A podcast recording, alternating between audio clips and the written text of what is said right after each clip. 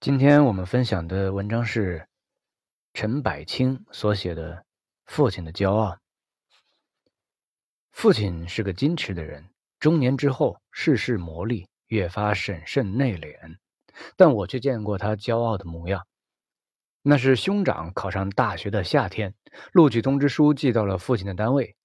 兄长是我们那个小县城第一个重点大学的学生。白天，父亲接受了一整天同事的羡慕恭喜。晚上，父亲请了假，打算把通知书送回家，让家里人高兴一下。那时我们家还住在乡下，我因为家里特殊原因一直跟在父亲身边。傍晚的时候，我们赶到了车站。每天有一班车早晨从我的老家开往县城，晚上再返回去。可是车站的人告诉我们，那天的班车出了点故障，晚上这一趟取消了。因为那辆班车是台老爷车，所以这情况也不是第一次了。父亲拉着我站在空旷的候车室，他站了一会儿，然后说：“我们走回去吧。”我说：“我走不动了，爸，因为县城离我们家有五十里地呀，而我那年……”只有七岁，父亲说：“没事儿，走不动，爸爸背你。”我们买了几个面包，在车站灌了一小壶水，就上路了。刚出县城，天色就朦胧起来，却恰巧遇到了父亲的一个熟人。赶夜路，有熟人说说话，照应壮胆，有他乡遇故知的感觉。两个人说着见闻，说着说着，话题就转到了孩子身上。父亲拍拍挎包说：“我着急回去，是送录取通知书。孩子考上了某某学校，是全国重点呐。”父亲强调着，那声音里的喜悦，隔着夜色都感觉得到。那个熟人感到很惊奇，道了贺，说了许多恭维的话。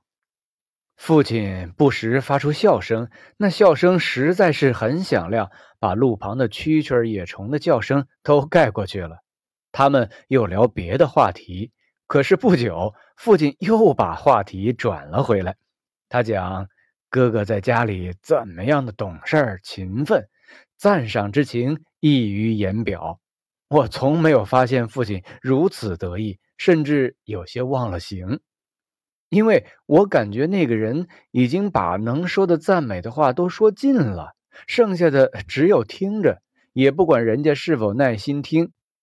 父亲只是不停的说，就像祥林嫂似的喋喋不休。当我趴在他后背上睡着时，他仍然兴奋的说着。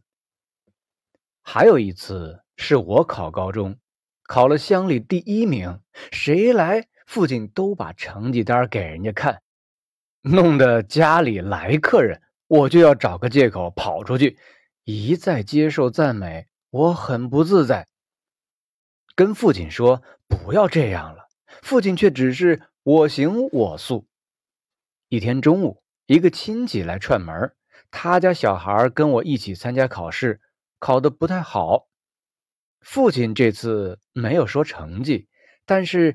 那位亲戚走后，父亲自己坐在小桌旁，还是拿出那张成绩单，戴上眼镜看了又看，边看边自言自语：“我姑娘比他家孩子小着一岁呢，成绩比他家孩子高好几十。”说完，嘴角翘得高高的，脸上的表情像欢快的小溪。